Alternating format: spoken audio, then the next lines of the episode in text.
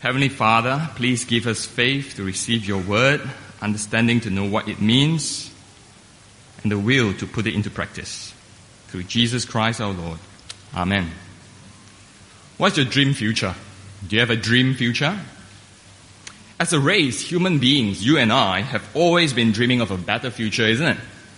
John Lennon's big hit, 1971. Anyone remember? Maybe the older ones among us. The song Imagine reflects such a longing of his days. Imagine there is no countries. It isn't hard to do. Nothing to kill or die for. Imagine all people living life in peace. Martin Luther King in 1963. I have a dream that my four children will one day live in a nation where they will not be judged by the color of their skin. I have a dream. More recently in 2009, Avatar smashed the box office record. Remember? Why was such a movie with weird blue aliens such an epic success? I cannot understand. Well, it's because people constantly long for a better future. Do you know that many in America who watched the movie actually contemplated suicide? Thinking that they will be rebirthed into a world like Pandora. As a race, men have always been dreaming of a better future. We have an innate tendency to dream and to long for a better world. And as we look around the world today, we can understand why, can't we? Last week, thousands of human lives just vanished overnight, killed by a typhoon, a wind. Deep down inside us, we know this can't be right. For those are not thousands of cockroaches that have been swept away. Those are thousands of fathers and mothers, brothers and sisters, friends and neighbors who vanish just like that. How can that be right? So as a race, we rightly long for a better future. We strive to make our world a better place. As Michael Jackson says. But frankly, we have to be honest that our track record shows how bad we are in making the world a better place. We have incredible medical breakthroughs over the years, and yet millions in the third world are still dying of curable diseases simply because it doesn't pay to keep them alive. We have cutting edge communication technology, Bluetooth, whatever, and yet relationships are still torn and people are hurt. The list goes on. The point is, as humans, we dream, we strive for a better future. But does any one of us has any clue at all what makes a better world? We have been trying for centuries. In these closing chapters of Ezekiel, God reveals to Israel the future that awaits them and the world. Last week we saw what awaits those who are enemies of God. Today you will find out what kind of world awaits those who believe in Jesus. You will see today humanity's future according to Ezekiel. First point, a perfect temple. You can follow me on the outline, three point sermon, very clear today. Point one, a perfect, uh, perfect temple. The first and the most important thing Ezekiel saw in his vision about the future is a temple. As you read on from chapter 40 and follow Ezekiel in his virtual reality tour of the temple, the big impression you get is that the temple is absolutely perfect. The temple is absolutely perfect, numerically symmetrical, architecturally, geometrically designed. You may get a little bit irritated, but nevertheless stunned by the statistics that your virtual reality tour guide is whispering into your ears. Gateway opening 180 inches. Side rooms 108 inches on either sides. A lot of details there. But what does the vision mean? What does it say about the future? Does it mean that what awaits Israel and us is a physical temple themed house like temple themed hotels that we have today? No. Israel understood that the temple is where God stays with his people. The temple is where God stays with his people. You see, before King Solomon, God stayed with his people in a movable tent, in the tabernacle. Then during King Solomon's time, God stayed with his people in the temple. Ever since, the temple has always been a dwelling place of God in the midst of his people.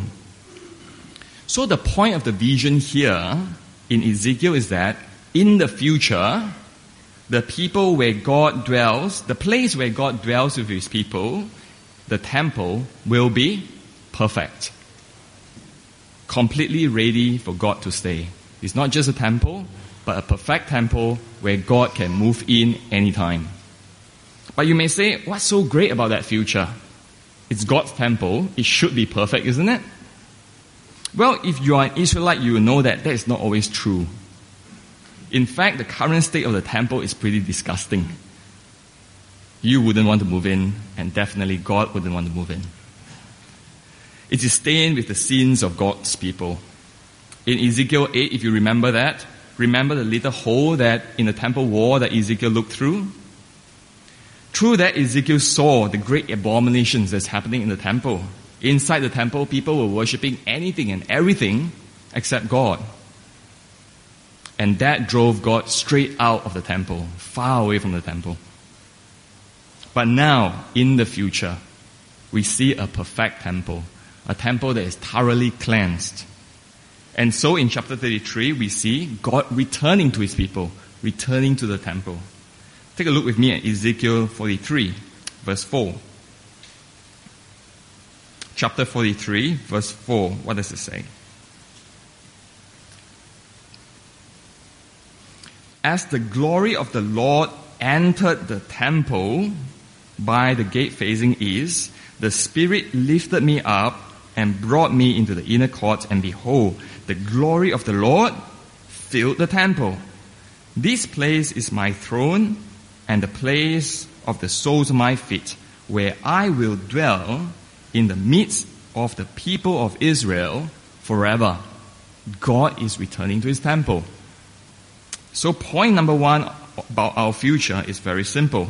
Not that there will be a perfect physical temple waiting for us, but that God will once again be with his people, dwelling among them.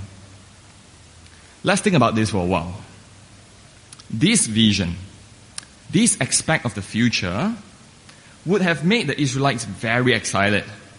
For they knew what it meant for God to have God in their presence. They have experienced that, they have enjoyed that for many years. They'll be jumping with joy. How about you? Does such a future appeal to you when you hear it? Does such a future excite you and me at all? A future where God dwells with his people forever. We have all dreamed of our future. Think about all the hopes and dreams that you have had of a better world that you have imagined.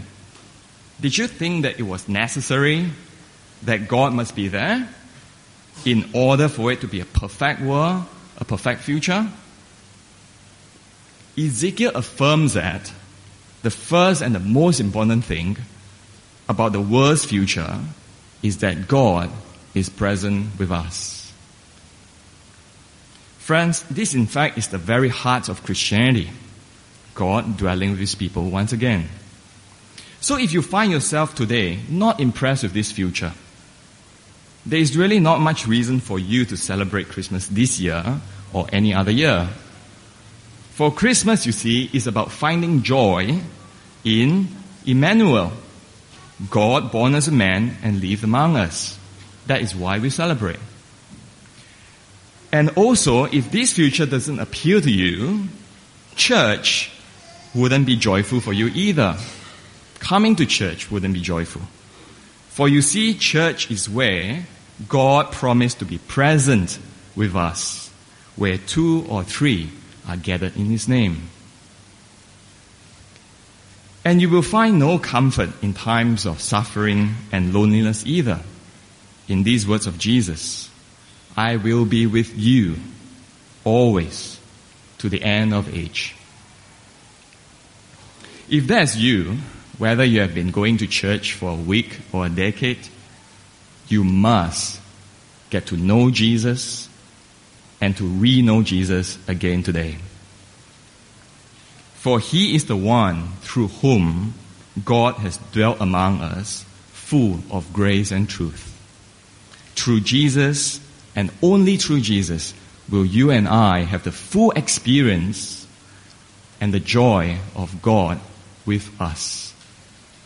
And through him, you can join millions of Christians all around the world who is looking forward to that day when the Bible says, Behold, the dwelling place of God is with man. He will dwell with them and they will be his people. And God himself will be with them as their God. Revelation 21. Point two. The next thing that Ezekiel saw in his vision concerning the future is chapter 43, verse 13. 43, verse 13. What Ezekiel saw in his next vision.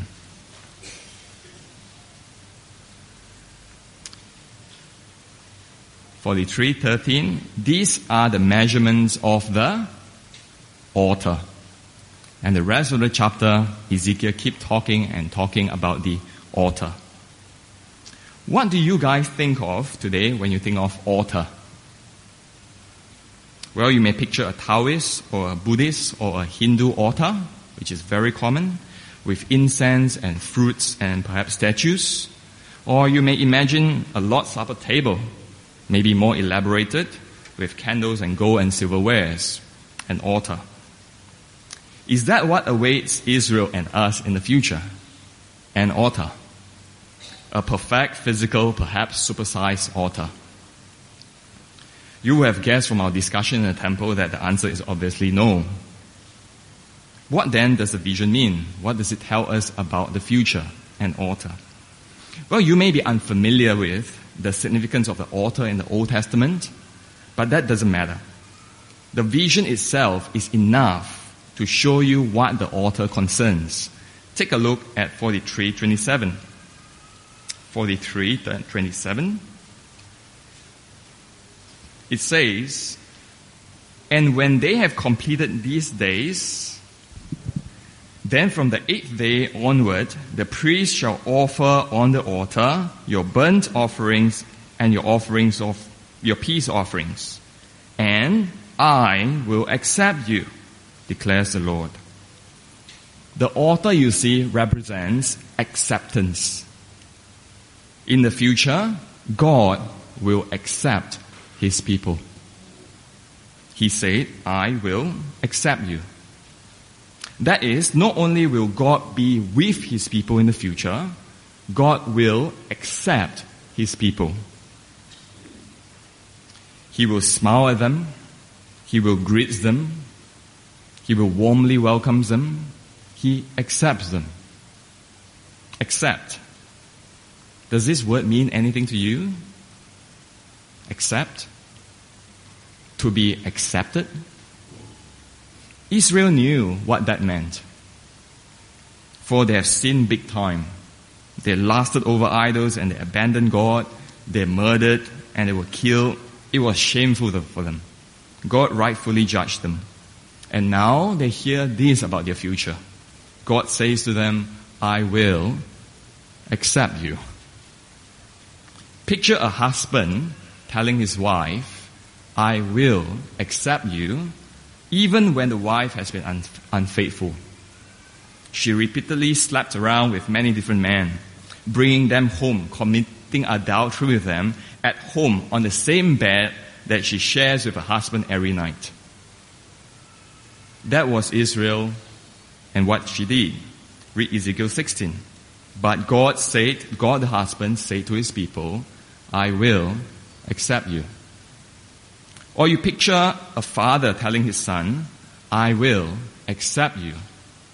Even when the son has been the most rebellious, he murdered, he stole, he lied. That was Israel. And yet God the Father said to his people, I will accept you. Now imagine you are the guilty wife, feeling, guilt, feeling dirty about yourself. Imagine you are the bad son, feeling ashamed of yourself. Such a future where you will be genuinely accepted. Where you will hear, I will accept you. Wouldn't you long for such a future? The Bible consistently affirms that not only Israel, but the whole world have sinned against God. Think about it. How has humanity treated God? Humanity has treated God the same way that the unfaithful wife has treated the husband. We abandon God. We worship and trust everything except God. Just look around and you will see we still do that today, even within the church. And humanity has treated God the same way that the rebellious son treats the father. We disobey God.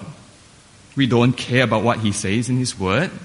Lies and injustice and unrighteousness is everywhere. That's why lawyers are still among the highest paid in the world. And yet, for such as us, the future that awaits is God will accept you. The Bible explains why such a future is possible. The sacrificial system at the altar in this second vision that Ezekiel looks forward to, which guarantees an ongoing reconciled relationship between man and God, has come in Jesus at the cross, where Jesus bore our shame and Jesus bore our wrong. Hebrews chapter 10, let me read to you, says, Every priest stands daily at his service, offering repeatedly the same sacrifices which can never take away sin, but Jesus Christ had offered once for all time a single sacrifice for sins. By a single offering, he has perfected, he has perfected for all time those who are being sanctified. Christians, we now, today, have the joy of acceptance into the gracious presence of God on the basis of our faith in the cross of Christ. And Christians, in the future that awaits us, we will still have the same joy of acceptance on the basis of our faith in the cross of Christ. And that is the future that awaits us. Point three.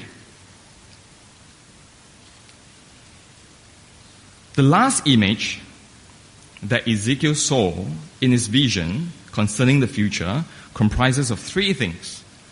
A river, a land, and a city. Very fair, isn't it? For those who like the outdoor, you have the river and the land. City dwellers, you have the city. Okay? We'll go through together the river and the city. And I'll leave you to work out the land on yourself. Okay? First, the river. 47 verse 7.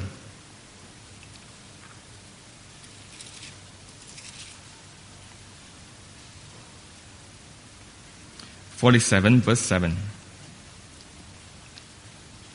I saw on the bank of the river very many trees on the one side and on the other. And then verse 9. And wherever the river goes, every living creature that swims will live, and there will be very many fish. For this water goes there, and that water of the sea becomes, may become fresh. So everything will live where the river goes. What does this say about our future? In the future, our environment, our ecology will undergo a transformation. When we look at our earth, this earth that you and I live in, it's an amazing place, isn't it? For those of us who have traveled, you know that it is beautiful. Or even within Malaysia, our earth is beautiful.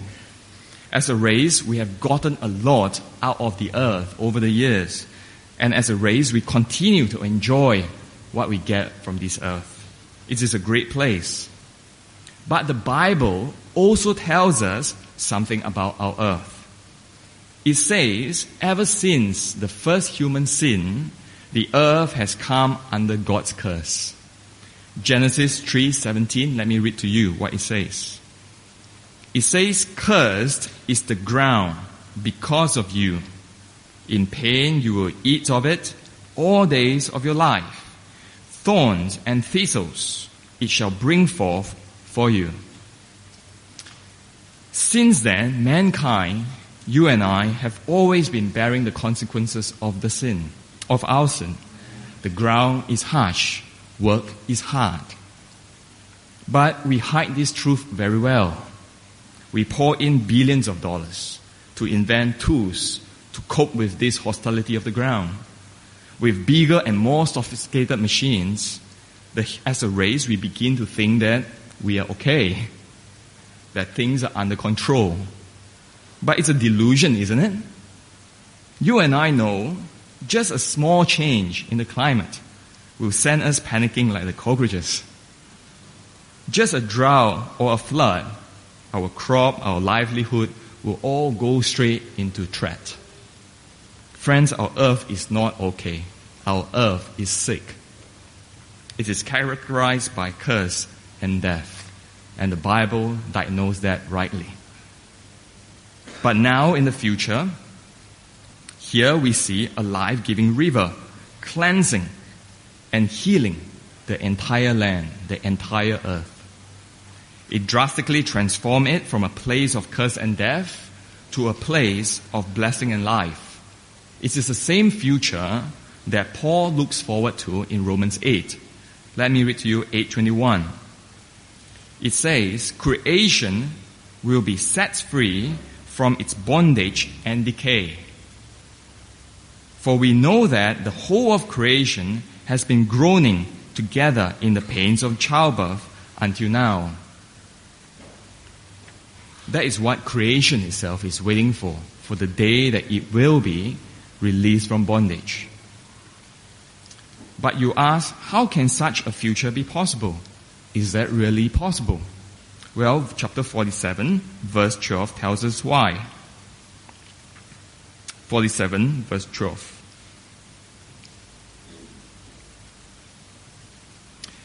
And on the banks, on both sides of the rivers, there will grow all kinds of trees for food. Their leaves will not wither, nor their fruit fail, but they will bear fresh fruit every month. How is that possible? Because the water from them flows from the sanctuary. The water from them flows from the sanctuary where God is. Now, do you see why the first and the most important thing about our world's future is that God needs to be restored to be with us? The restoration of this earth to blessing and life is only possible when God, the source of life, is with us once again. For the river is capable of giving life only because the source of the river is God. And friends, this future, this life-giving river that we see that rejuvenate the whole land, how do we know that it is not another myth or a legend or simply an inspirational vision that you dreams about once in a while? Well, you know that it is for real and that you can believe that it is for real because the power for this future to materialize has already been witnessed in the resurrection of Jesus. And it is being foretasted every day by Christians today. In John 7 verse 38, Jesus said, If anyone thirsts, let him come to me and drink. Whoever believes in me, as the scripture has said, out of his heart will flow rivers of living water. And now this is said about the Spirit, whom those who believe in him were to receive. And in John chapter 10, Jesus said again, I came that they may have life and have life abundantly. The source of life, the one through whom the whole world has been made, has come and is come in Jesus. And not only Jesus is giving life abundantly now, Jesus in his death on the cross had made it possible that man and God is reconciled and that God is once again in the midst of man. Just one more point to make about the future city. One simple point. And that is the point that's made by Ezekiel at the last verse of the whole chapter, or in fact the whole book. Chapter 48, verse 35. The circumference of the city shall be 18,000 cubits. That's not the point. It's the next verse. And the name of the city from that time shall be the Lord is there. You see that? Ezekiel ends with the Lord is there. That will be the name of the city, the new city that God is rebuilding. It is a consistent message throughout the whole of Ezekiel. If you have been lost in Ezekiel, the message is very simple. Ezekiel chapter 1 begins with telling us that God is on the throne.